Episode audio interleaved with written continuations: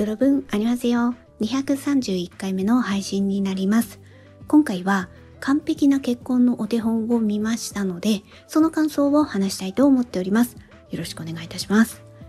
このドラマは2023年の韓国ドラマです私が2023年12月の時点で見たのは UNEXT でこちらで全12話でした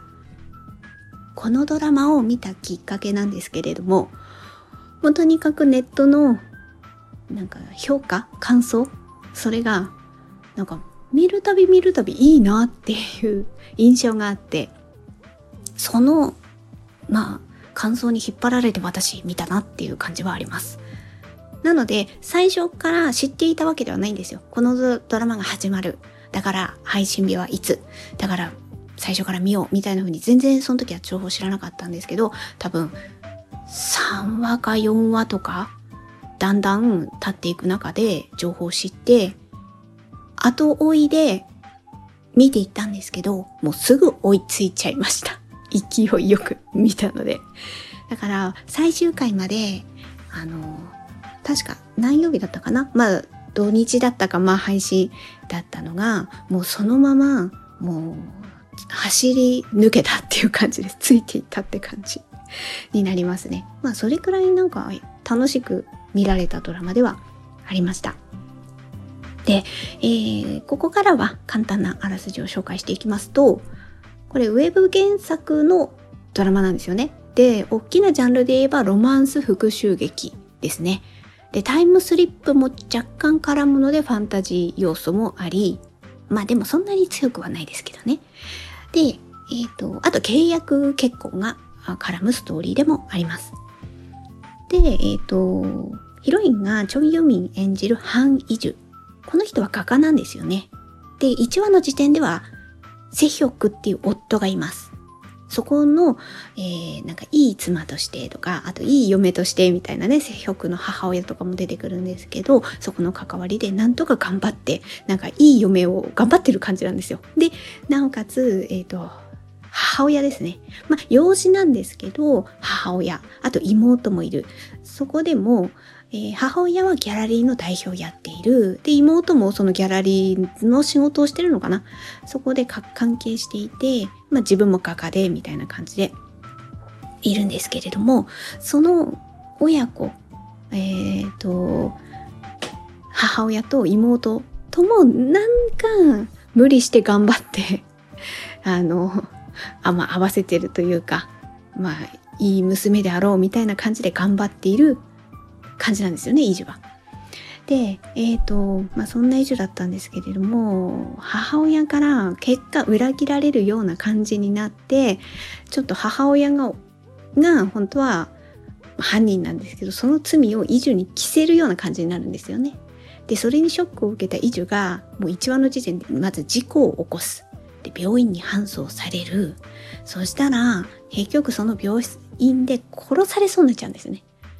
でそその時になぜかタイムスリップするという。その1年前にタイムスリップするんですよ。だからまだね結婚する前の状況に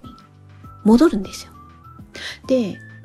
戸惑いつつもああこれは1年前のこの日に私も来たんだと。時間が戻ったんだ。っていうことが分かった以上はそこから復讐してやると。自分の母親とか妹とか自分を陥れた人たちに復讐をしてやるっていう。もうあのやっぱりこう幼女として家に来た時からやっぱり自分はちょっと違うと。自分だけ何かまあ、のけ者というかいじめられるようなポジションで来たことそのこと自体にもね非常に不本意な思いを持っていた。のもあったし今回のそういう自己的なこと事件もそうだし濡れ衣を着せられることもそうだしみたいなのがねあってなんかこう復帰吹っ切れるというかもう復讐してやるみたいなねスイッチに切り替わるんですよね。でその復讐をするためにですね妹がお見合いをしていたそしてちょっとこう片思いをしていたドグクこれがソンフン演じてるんですけどこの人に近づくんですよ。そしてえっ、ー、と、まあ、その復讐をするためにね、結果この人と契約結婚をするっていう流れになっていくんですね。で、そこから、まあどうやってね、その復讐をしていくのか。あとは土木のね、との関係性、この契約結婚を結ぶことによるその二人の関係性もどうなっていくのかっていうところが見どころのドラマでもあります。では、ここからは、えっ、ー、と、自由に感想を話していきますので、これからこのドラマを見たい、なるべくネタバレ的な内容に触れたくないと思われる方は、一旦ここでストップしていただければと思います。あの、もし、あの見て、ドラマを見ていただいた後に聞いていただけますと嬉しいです。では、ここからは、まず良かった点をいくつか挙げていって、で、その後にツッコミポイント的な話をしようかなと思います。で良かった点としては、えまずはですね、マクちゃんドラマを見る初心者、私なんですけど、その私にはちょうど良かったなっていうふうに思いました。まずね、マクちゃんドラマって何っていう話になっていくんですけど、これ私もね、ちょっとよくわかってないので、えー、っと、私、カンドラ語辞典っていうのをね、前に買ったんですよ。あ、これにマクちゃんドラマって項目あるんじゃないかなって思って見てみたらあったので、ちょっとそこを引用してみます。マクちゃんドラマとは、不倫、復讐、殺人、近親相関など日常とかけ離れた出来事が次々と起こる壮絶な愛憎ドラマのこと。見始めたら止まらない韓国ドラマの人気ジャンル。です。あとはその後に、マクちゃんとはそもそも韓国語でどん詰まりという意味で、ワンパターンで発展がないという意味合いが込められているが、昨今ではよく練られたマクちゃんドラマも人気。っていうことで、えー、ここの本には、えー、例えばのドラマで2つ挙げられていますね。まずはペントハウスと、あとは結婚作詞、離婚作曲ですね。この2作品が例として挙げられています。で、私はですね、この結婚作詞離婚作曲をね、見ようと思って、1話くらいは見たのかな。なんですけど、ちょっとね、そこから、あの途中、ま、と途中休憩してる感じですね。やっぱりね、長いんですよ。長いから、あなそのドラマの、なんだか設定とか、把握して、そのドラマに入り込むまでちょっとね、時間かかるな、これはって思って、あの、一旦ちょっと休憩してるんですよ。で、休憩している中で、まあ、さっきも言ったように、その X でね、あ、まあ、X だったんですけど、あの、えー、感想がね、なんかいい感じになんか評判いいな、みたいな風にちょっと見えたので、こっちの完璧な結婚のお手本を見たら、もう、やっぱね、12話なんですよ。12話の中で非常に見やすい。まあ、ボリューム的に見やすい。っていうのがあったし、で、あの、あ、だからこそ私みたいなあまり見たことがないっていう初心者にも入りやすいんですよね。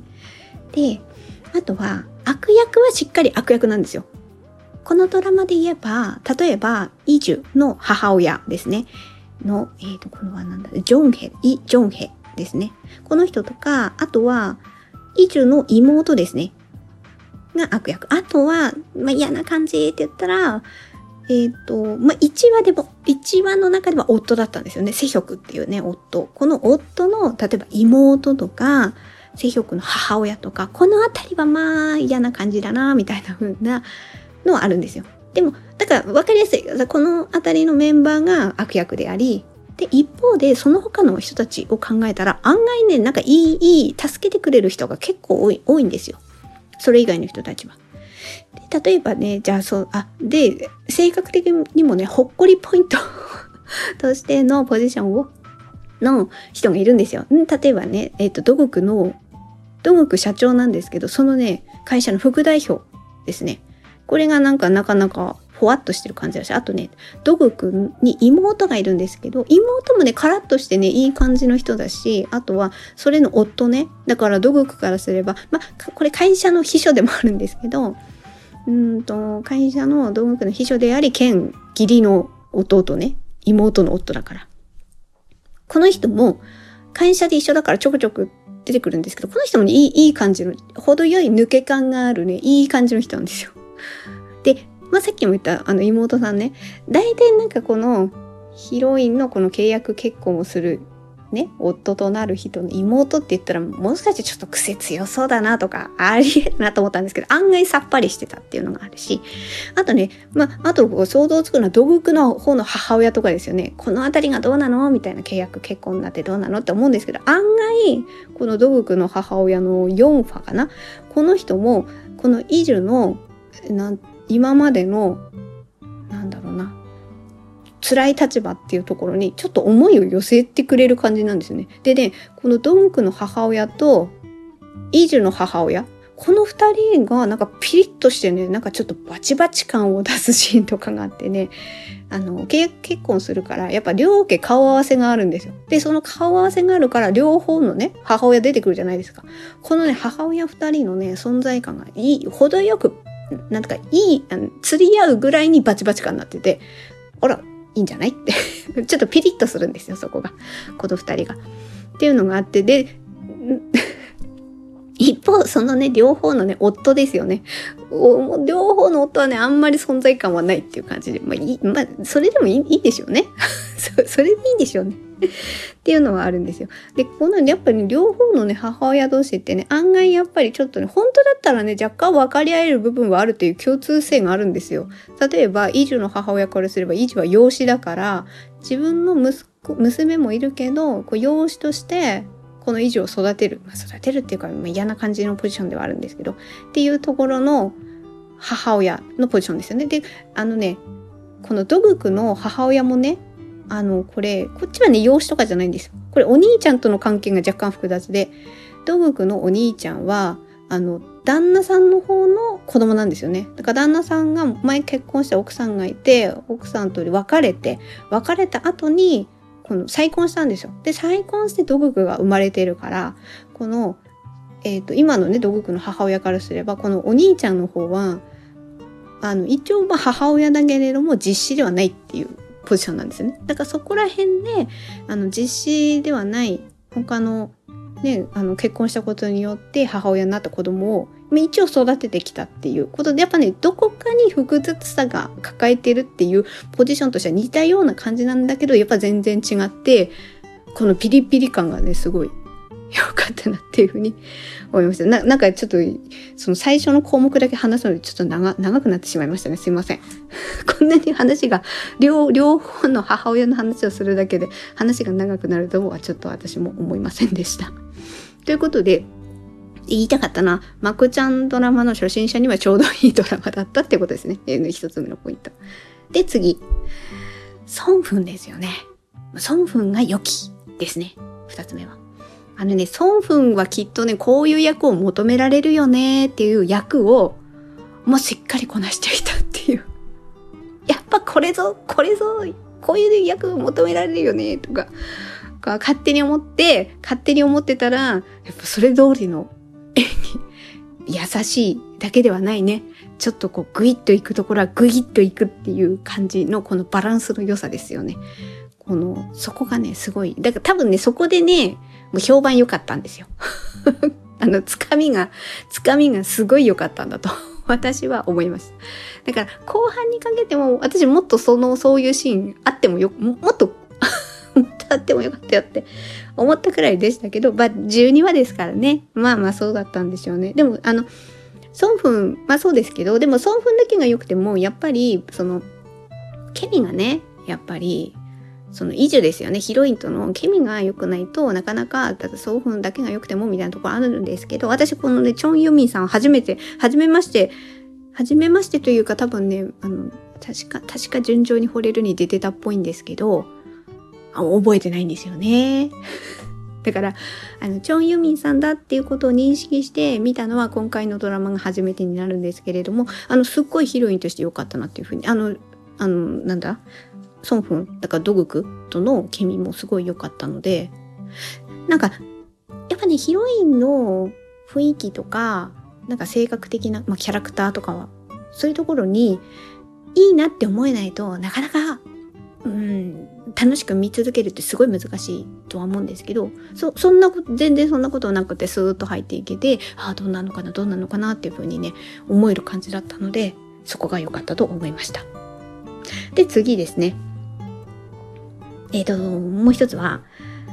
ここはなぜ？って、まあ途中思う部分があったんですよ。まあそれちょっと今から説明していきますけど。で、それに対する答えがね、しっかりちゃんとストーリーの中に盛り込まれてたっていうのがあって、そこが良かったなと思いました。で、そこをね、もうちょっと、あの、詳しく説明していくんですけど、あの、なんか、ドラマの内容とかストーリーの中でなんか引っかかりがあるとちょっと物語に集中できないなっていうのがあったりするんですよ私は見てるとね。いやここなんでこうなっちゃったのって。っていうね。であの、大なり小なりツッコミポイントあるんですけど、結構大きなつ引っかかりがあると、なんかストーリーに集中できなかったりするんですよ。で、私ね、二つ、その、え、なんでこ、これなんでこうなのっていうのがね、二つあって、で、結果その2つとも解消されたんですけど、まあ、2つ何かっていうと、まずね、1, 1つ目は、維持はなんで養子っていう設定だったのっていうところですね。で、2つ目は、土木はなんで以上好きになったの？好きだったのっていう、ここの2点ですね。で、これ1個ずつ言っていくんですけど、あの、養子であること、いや、あの、ウェブ版なんかが原作だから、まあ、それの設定の通りだとか、そそういう説明とかもあるかもしれないんですけど、いや、だから、もうちょっと言うと、いや、養子って例えばですけどなんかこ結婚したけど子供がなかなかできなくってそれで養子を迎えたんですとかっていうなんか感じの流れとかだったらああだから養子だったんだとか思うんですけどこれちょっと違うんですよね。もうえだって妹いるしね 妹いるのになんでお姉ちゃん養子であれなのとかほらあとはなんだろうなやっぱそういうあのだってお母さんの性格とか考えた時に養子を迎えるようなマインドないもんって思ってそこもかけ離れてたからでも最初からイチが養子だっていうの分かったストーリーになってるんですよこれ。だからなんか最初からこう言っていくといやじゃあそもそもなんで養子の以上ねこの人を家に迎えたの？っていうのがこう分かんないままストーリーが進んでってでもこれってあのもうちょっとあのもうちょっとっていうか結構最初に解あの解決はするんですよ。あのこれイジュのおじいちゃんもうちょっと言うとイジュのだから育ての、えーと、両親がいてその父父親方のおじいちゃんですよね。これがね、後から出てくるんですけど、あの、入院してるっていう感じでね、精神を病んでしまって入院していて、で、イジュがお見舞いに行ったりとかするんですよね。で、そこのおじいちゃんとの話をしていく中で過去にこの2人がね結婚する時だからこのおじいちゃんからしたら息子夫婦が結婚していくところのいきさつをイジュが聞いていく感じになった時になぜこの人が養子をあのイジュが養子として迎えられたかっていうのがちょっと答えが出てくるんですよ。だからそこがあったから、ああ、そういう流れがあったのねっていうのが分かったので、この維持の容姿問題は、まあ、解決というか、あそういうストーリーがあったので、だからおじいちゃんがね、条件として出したんだよ。だ出したんだよって言っちゃった。出したんですよ。あの、なんかおじいちゃんはおじいちゃんの中で多分やっぱりその権力的なポジションで働いていたところからすごい人を傷つけてきた過去があってそれで亡くなってしまった人とかがいたんですよね。でそれなんか妊娠していた女性が自殺してしまったとかそういうのがあってそれが非常におじいちゃんとしてはショックなことがショックでこう精神的に来てしまったとかなんかそういう背景があってだからこの子息子たちが結婚する時はなんでそういうふうに繋がったかわかんないんですけど、とにかく養子を迎えるっていうのを条件にしたっていう、まあお、じいちゃん曰くそうらしくてっていう、まあ、流れがあって、それで移住が迎えられた。ああ、なるほどね。ああ、それで養子だったのね。みたいなふうに、まあ、一個目はね、それで思ったってことですね。で、あとはね、土偶がなぜ移住を好きになったのかっていうとこですね。これね、もっと言うと、最初からもなんか土偶ってもう移住に対して好意的なんですよ。もうちょっとだって急にそんなさ、そうそう、来たら、いや、お前は、まあ、誰だとは言わないかもしれない。あの、一応、多分、えっ、ー、と、土木と会社の秘書の、後に奥さんになるポジションの人だから、まあ、多分もしかしたらちょっと顔はしてたのかもしれないし、みたいなあったかもしれないけど、にしても、にしても、イジュがあんな風に近づいてきた時に、いや、面白い女だな、みたいな感じで、なんか結構すんなりと受け入れていくんですよね。で、そのスピードがちょっと速すぎないって私思ってたんですよ、最初に。で、以上の目的はわかるんですよ。そのユラが、えー、お見合い相手だったからね、道具が。で、ちょっとユラが思いを寄せていた。だからこの人を奪えば非常にユラに対してダメージ与えられるっていうのはイジュわかるから、イジュが土木に、こう、接近していく、近づいていくっていう理由はわかるんですよ、それで。だけど、それを受けて、ドククが、その契約結婚に結果飲んでいくっていう。一応、移住的に、あれは出しましたよ。例えば、移住は1年前に戻っているから、会社の経営で今後1年間で何が起きるかみたいな見通しが分かってるから、答えが分かってるから、そういう情報をドククに教えることができるんですよね。だからそういう意味であなたの会社にプラスになるわって、そういう情報を私はあなたに渡すわみたいなことを言うから、まあそれはそれで、なんですけど、とはいえ、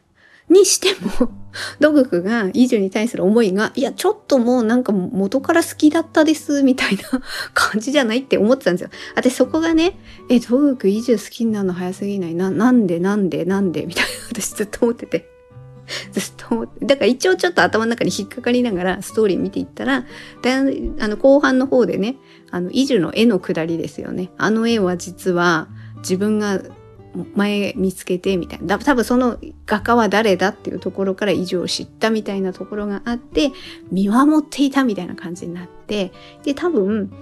まあこれはそうなのかなって勝手に私が想像しただけなんですけど、この家族の中で、まあ1話の時とかもそうなんですけれども、自分がこうしたいからっていうよりは、相手の顔色を伺いながら常に相手に気に入られるように動いているっていう移住に対して非常にこうなんとなくこう苛立ちと違和感とこの家族とうまく溶け込めない複雑さを持ってる移住を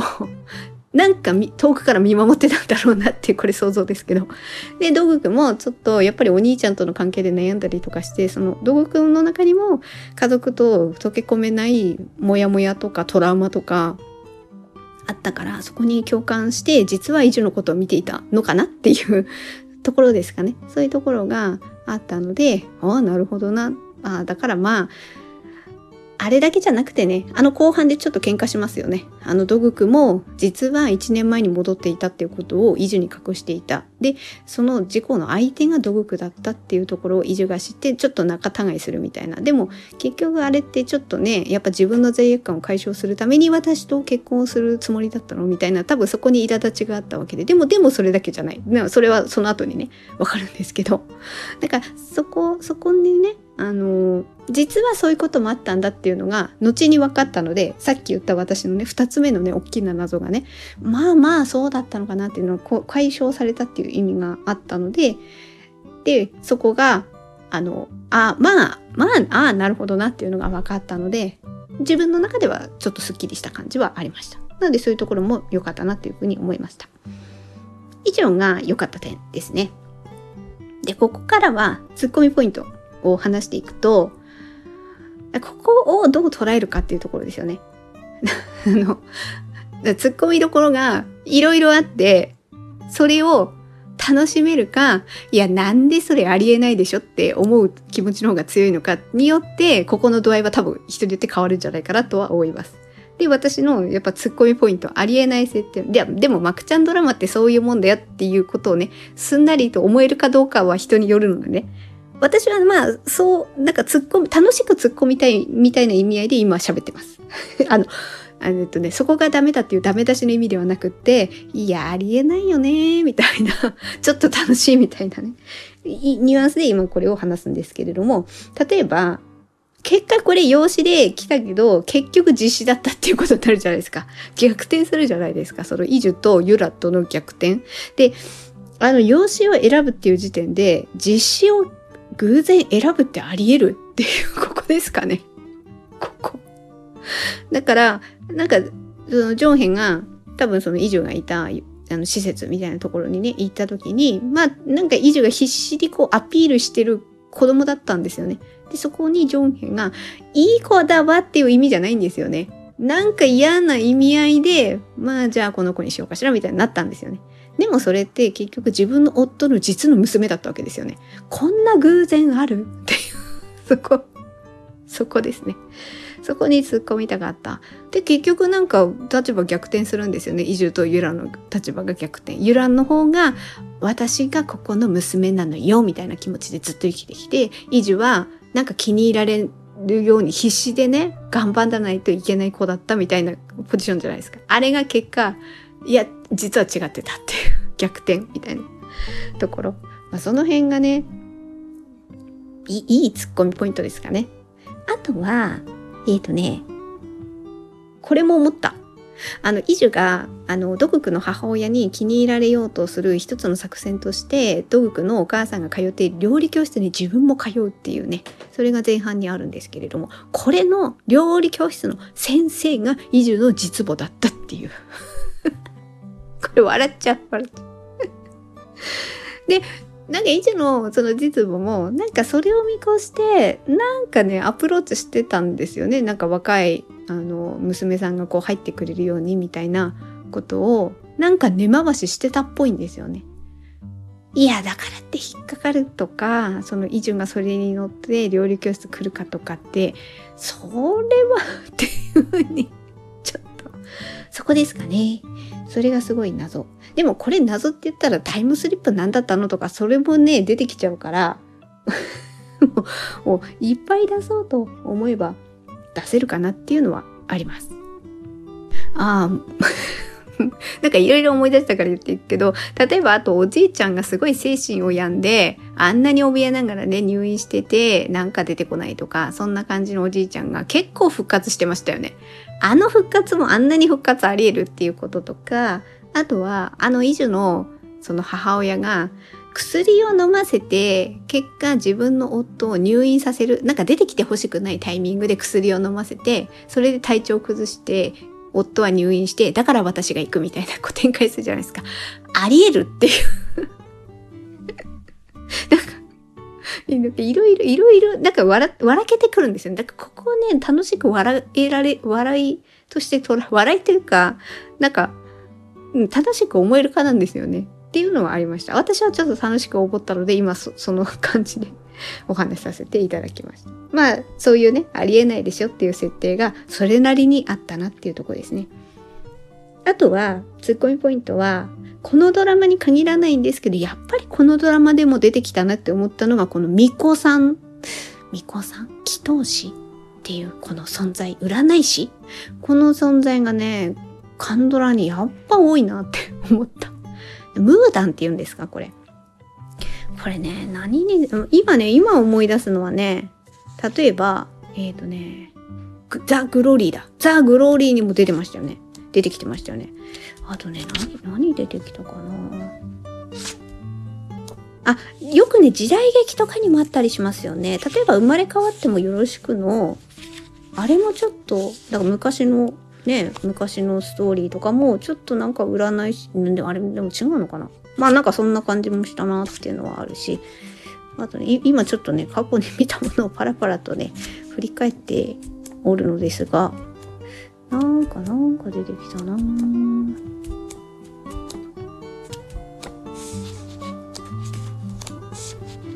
あ、ヒップにね、ヒッヒップリーじゃなくてヒップタッチの女王にも、これは女の人っていう意味ではないですけれども、なんかきっとお祈り的な、なんかシーンとかありましたよね。はい。な、だ、だからなんかね、そういうね、怪しい、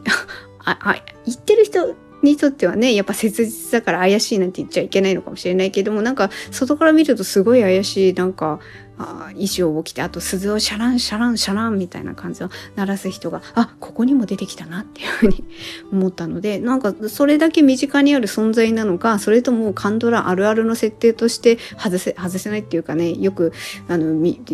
てしまうポイントになってなんか入れた方がいいポイントになるのかとか、ちょっとわからないんですけど、そのね、えっ、ー、と、祈祷師さんのちょっと存在が不思議だなっていうふうに思いました。ということで、こう、ちょっとね、いろいろ長くなってしまったので、あの、まとめて項目を言っていくと、良かった点としては、マクちゃんドラマの私みたいな初心者にはちょうどいいドラマだったと。あと、ソンフンが非常に良かったですね。で、あの、あの、ケミもね、良かったってことですね。あとは、ここはなぜっていう、結構ね、ドラマを見続けるかに影響するくらいに、ちょっと疑問ポイントがそれに対する答えがね、しっかりあったっていうのが良かったなっていうふうに思いました。で、あとは後半はツッコミポイントですね。もういろいろ言っていきましたね。これありえないでしょっていうこの偶然的なポイントが結構あったので、でも私はちょっとこう楽しいっていう意味でいろいろ挙げさせていただきました。そしてあとは、巫女さんというか祈祷師の存在がカンドラあるあるなのかなっていう、ちょっと不思議だなっていうふうに思ったので、そこをちょっと挙げさせていただきました。できればですね、私は、まあこれ今回はね、あの、マクちゃんドラマの初心者としてちょうどいいドラマだったと。まあそれはそうなんですけど、私はね、やっぱりこれぞマクちゃんみたいな、もう、もう、もうちょっとね、あの、レベル高いドラマも、こうすんなり吸収できるくらいに、ちょっと、なんかやっぱりね、こう、ここれぞ、あれ今思い出した。あれ、あれこそあれぞマクちゃんだ。あの、ほら、イチェイクが出ていた。恋愛ワードを入力してくださいだ。あれの、なんかそのドラマの中に、そのドラマの中でドラマがあるんですよ。そのドラマの中でドラマを見るっていうシーンがあって、その、その中のドラマこそが非常にマクちゃんドラマだったんですよ。なんか全身整形をして、えっ、ー、と、娘の娘くらいに若い女性になりすます。で、娘と結婚していた男性に復讐をするみたいなドラマなんですよね。いや、ありえないでしょっていうお母さんの年齢なのに、全身整形をして、娘ぐらいの年齢になってっていう。あ、あれがね、すごいね、インパクトあって、多分ああいうのがマクちゃんなんだろうなって思うので。いや、あれ、あれくらいなんか、いや逆に楽しいのかもしれないなと思います。そのねあのドラマに入っていけたら。そういうのもちょっといろいろ見てこれが面白かったでこのマクちゃん良かったみたいなのねちょっとね言っていきたいですね。だからそのためにはねいろんなマクちゃんもね見なきゃいけないんですよ。これちょっとねレベル高いですね。例えばラブコメとかって言うんだったら私は結構すんなり見やすかったりとかすると思うんですけど、あとほらヒューマンドラマでね、ああ、いい話だなみたいな感じとか、まあ、そういうのは結構見やすいと思うんですけど、マクちゃんを楽しめるかっていうところですよね。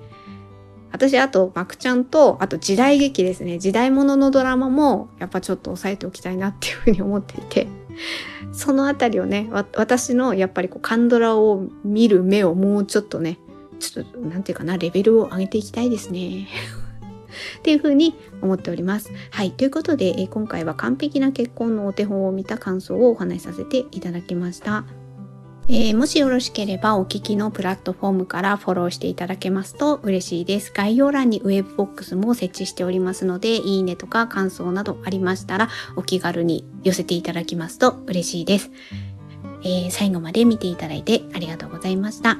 皆さんほど良い一日をお過ごしください。スノーでした。